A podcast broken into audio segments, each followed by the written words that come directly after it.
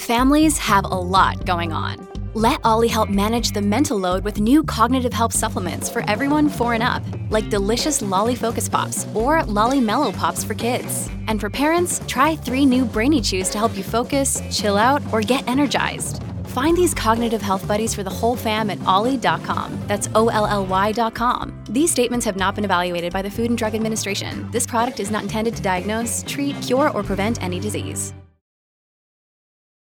Jean Marie, welcome to Real Vision. Thank you for having me, Ash. Well, it's a pleasure to have you here. Let's jump right in. What's the current state of play in the crypto space from where you sit right now? Oh, where we sit. it is a bit busy, let's put it this way. The market is like reacting really, really hardly hard to all this macro environment, and uh, we are kind of hostage of this macro environment right now, and uh, hoping for a turn at some point.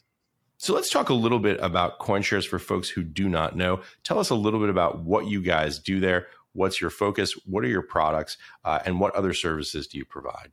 Well, so CoinShare is defined by three attributes: is trust, transparency, and technology, um, and is a listed company uh, in Europe. So CoinShare plays in the market is number one uh, European trading and investment house specialized in digital assets. And this take expression in three different business units we are running, one being asset management, the second one being a capital market unit, and finally our consumer. And all these different activities underpinned by our technology backbone and our operating system called Galata.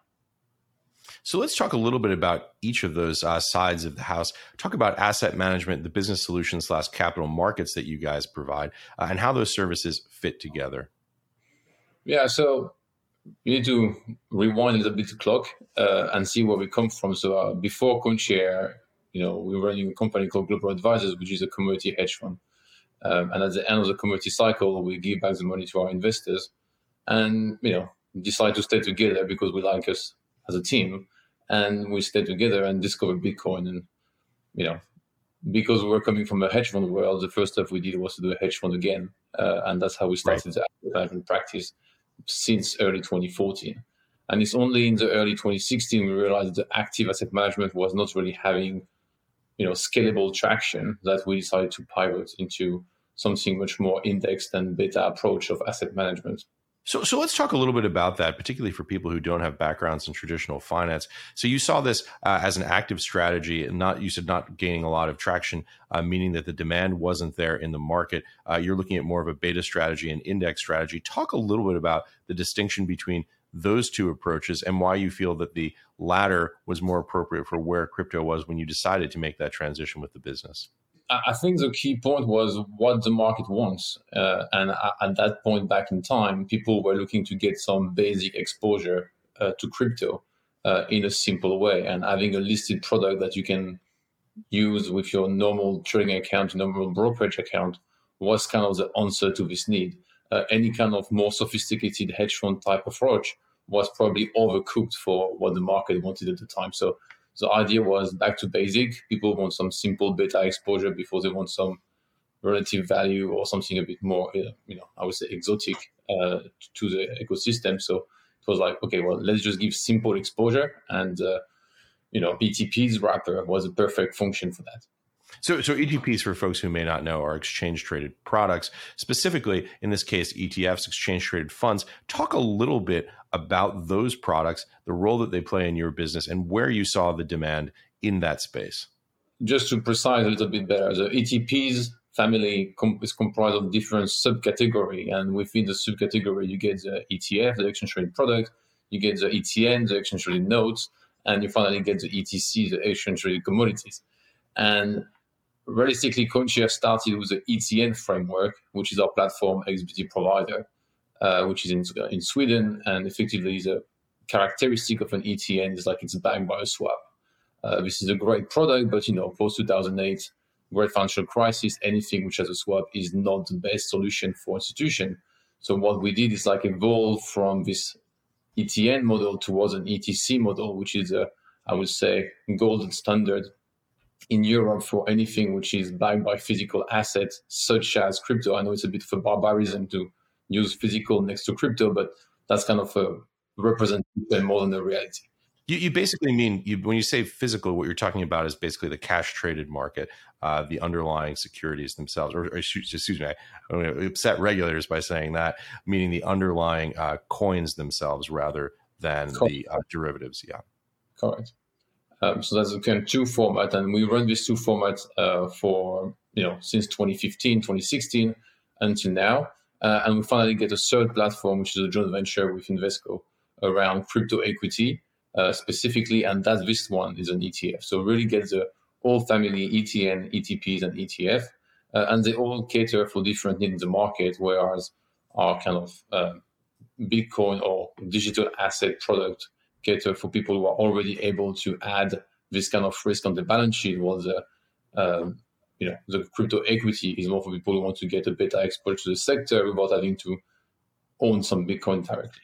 And so the general premise there with the folks who are not able uh, to own those directly is that there are, uh, for example, funds that have investment charters that don't permit them uh, to directly hold uh, Bitcoin or Ethereum, for example. Uh, and there are also individuals out there uh, who are just more comfortable with the idea of, for example, buying an ETF in their brokerage account. Many people have done that in the past without thinking about necessarily custodying the crypto assets directly.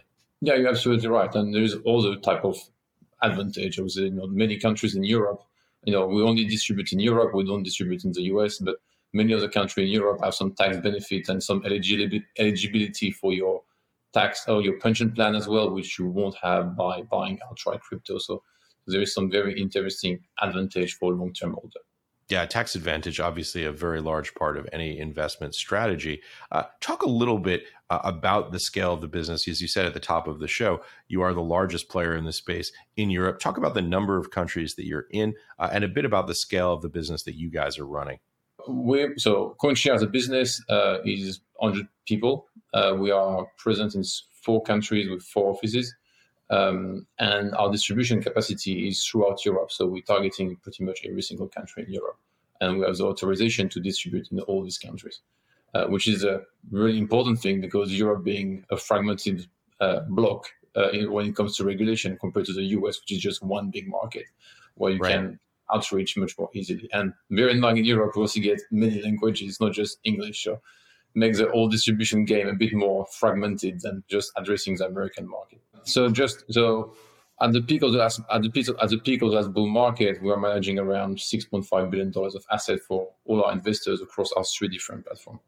So, JM, obviously, uh, we mentioned regulation uh, in that conversation. Uh, let's talk a little bit about it. It's something that's very much uh, on the minds of folks here in the United States, but also in Europe. Uh, there's something called MiCA for our US viewers who may not know. This is the Markets and Crypto Assets Regulation uh, that is currently going through the European Parliament. Talk a little bit about how regulation impacts your business and how you've adapted to that.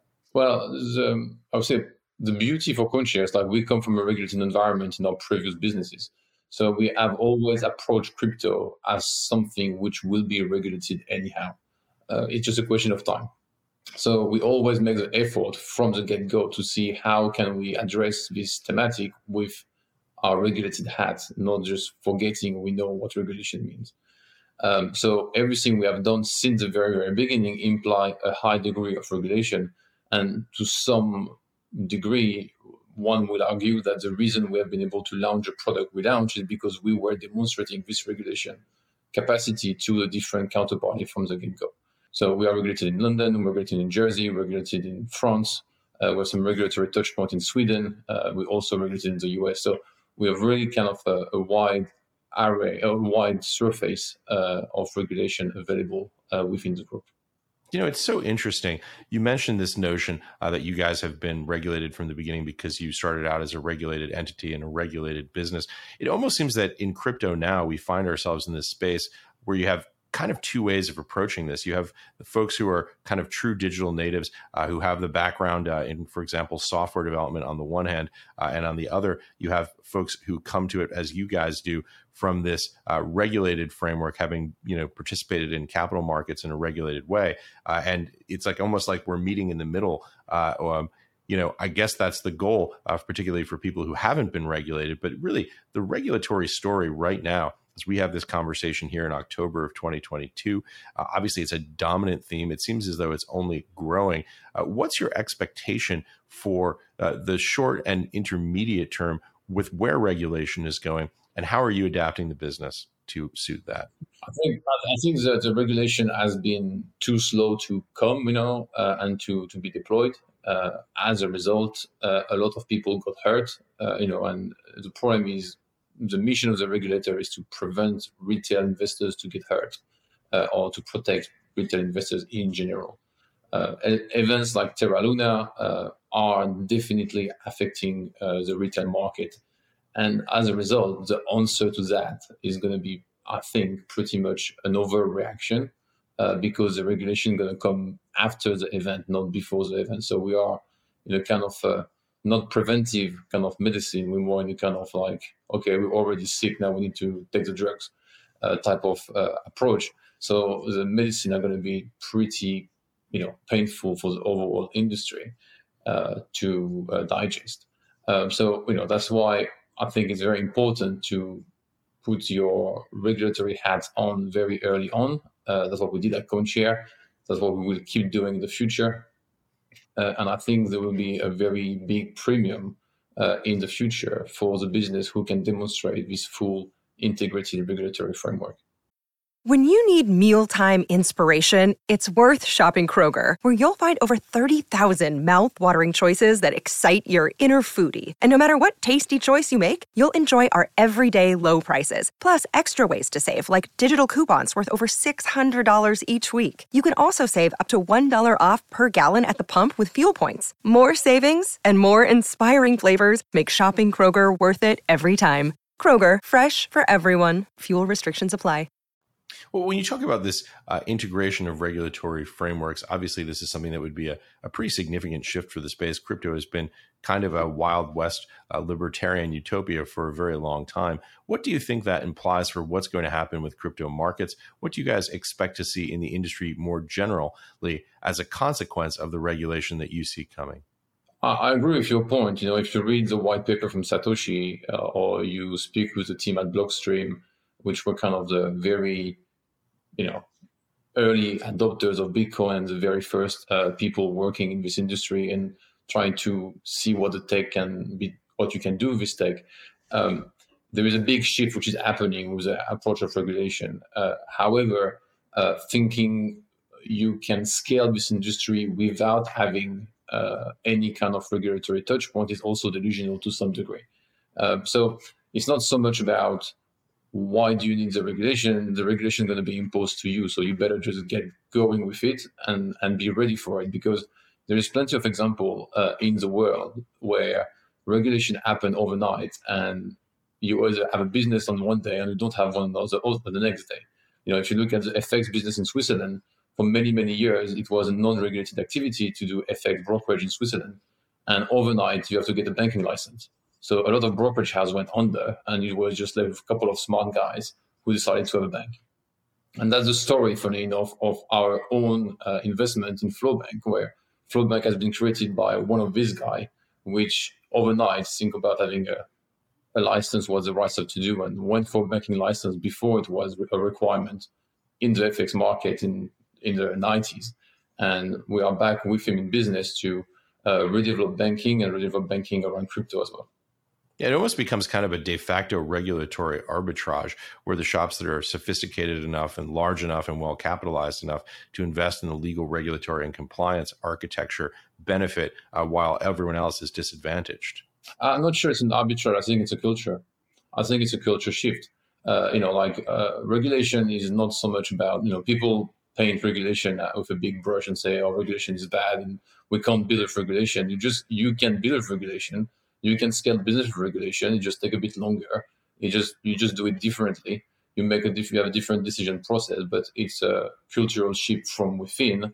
And I think the whole management need to also embrace that and accept that. You know, so it's an alignment between shareholders and management to be able to carry the same message uh, from within. But you know, that's a that's the sense of the journey. Talking of that journey, JM, let's talk a little bit more broadly about what your expectations are on a slightly longer time horizon for these markets. Where do you see the crypto space shifting over the next one, three, and five years? forget my crystal balls. Um, but like, look, I think for the next one, for the next year or two, like you know, we are a bit attached to the macro environment. So you know, the, the, the dynamic going to be very much dictated to us by the overall environment uh, which is happening around us. You know, the latest CPI number are not really going or showing any sign of a relief uh, anytime soon. Um, now, you know, the, if you look a bit in a longer perspective, you know, you know, we are a company looking at ETF, looking at ETPs.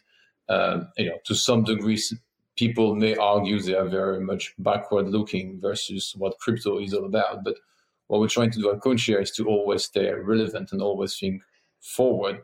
So we're already exploring the, the direction asset management and investment in general will take over the next five to ten years, and that's what our R and D team is looking at very closely. It's like how do we reinvent the model of asset management? How do we reinvent the model of investment? You know, all this kind of thematic around tokenization have some interest for us. It's a question of how do they deploy and how do they scale uh, within a regulated environment.